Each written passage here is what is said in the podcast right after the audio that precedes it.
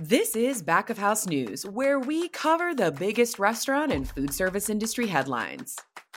This week, we discuss how to use professional development offerings as a tool to reduce turnover and show staff you value their growth. For more details, we go to Back of House reporter Grace Dickinson. Hi, Grace. Nice to see you.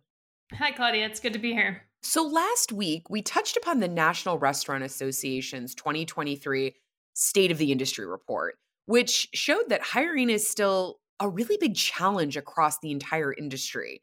So, as for our listeners that maybe didn't catch that episode, the report showed that as many as 87% of operators are planning to make a hire in the next six to 12 months, but very few think that that process is going to be easy. So, given the ongoing tight labor market, it's become really important to invest in current staff and make sure you're fostering an environment where employees really want to stay and they want to come in every day. And we know that that's just generally good practice, regardless of the industry that you work in or where you work. So, Grace, you recently wrote about how offering professional development opportunities can be a major component of that. Walk us through the why behind that. To put it simply, when you offer staff opportunities like continuing education classes, it just demonstrates that you really care about their growth. And if your staff are constantly learning and evolving and you're supporting them and doing that, it really gives them less of a reason to be looking for other jobs. And while sometimes that does require an upfront financial investment to pay for some of these professional development opportunities, typically it'll actually save you money in the long run. I know we've discussed many times on this podcast just how expensive turnover can be for any restaurant owner. Yeah. So you actually wrote about a bunch of professional development ideas that restaurants can start offering. And some of those ideas actually wouldn't cost owners much of anything up front. So let's just start there because I'm sure everyone's eager to hear about the low budget ideas first. Absolutely. If you're on a tight budget, one of the best resources to tap is your own vendors and suppliers.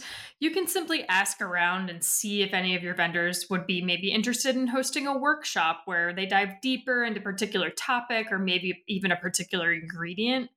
And depending on your suppliers, you could even schedule a site visit, especially if you're working with, let's say, local farmers or dairy, meat, or seafood vendors just take for example if let's say you have a fish purveyor in the area you could ask if you can bring your kitchen staff to see the facility view the production line learn how the fish is processed and filleted and maybe even have them kind of teach about seasonality mm-hmm. And then another idea here is to tap your wine, your beer, your liquor reps. They can conduct tastings, and this in itself is actually a form of continued education. You can ask your sales reps to go over details like the origins of the product or top food pairings, and really encourage your staff to ask questions here. In the end, this kind of becomes a win win for everyone because better educated staff can then help educate customers and really confidently guide people across the menu. Yeah, I totally agree. So, another professional development idea you wrote about was developing a mentorship program, which typically is more of a time investment than a financial one, I know. But tell us a little bit more about the value here of helping set up staff with mentors and how you recommend facilitating that kind of a program.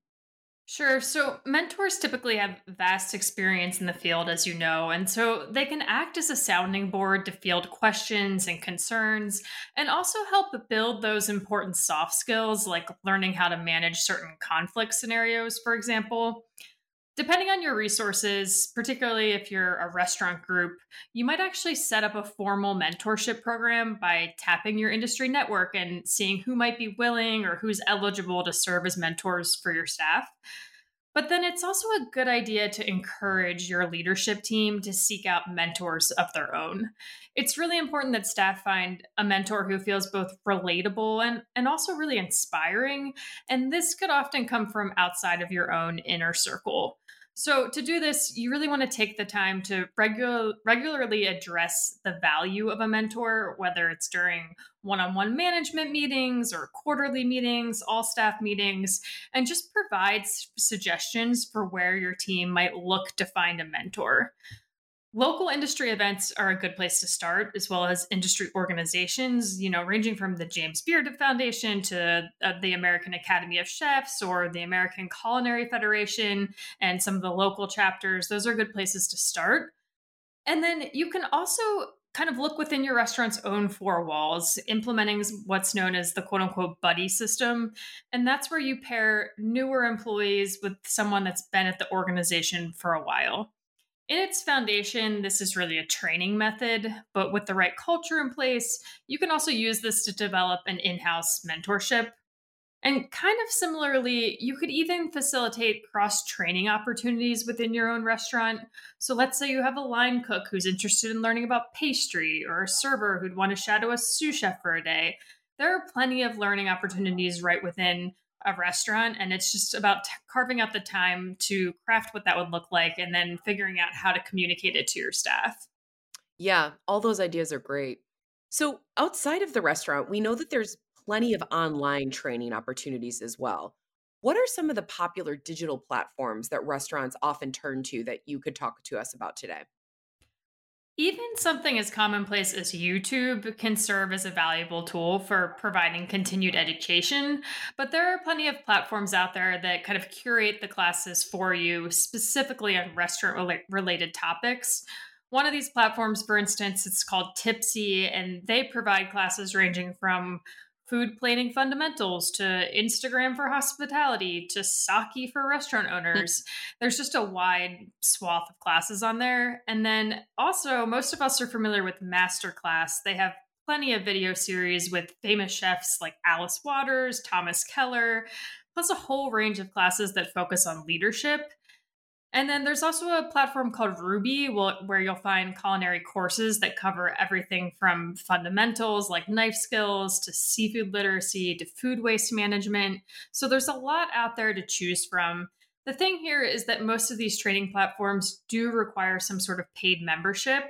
So, to really get the most out of an investment, it's important to talk to your staff find out what they're actually interested in and if online classes are something something they'd actually tune into before you make that investment. Mm-hmm. That makes sense. Well, thank you so much, Grace. And for our listeners out there, you can find all of these professional development ideas and more on backofhouse.io. So that's all for this week, folks. Thanks for joining us. And be sure to subscribe wherever you get your podcasts. You'll find us on all major platforms, including Spotify, Google, Amazon, iHeartRadio, and more. Until next time, take care.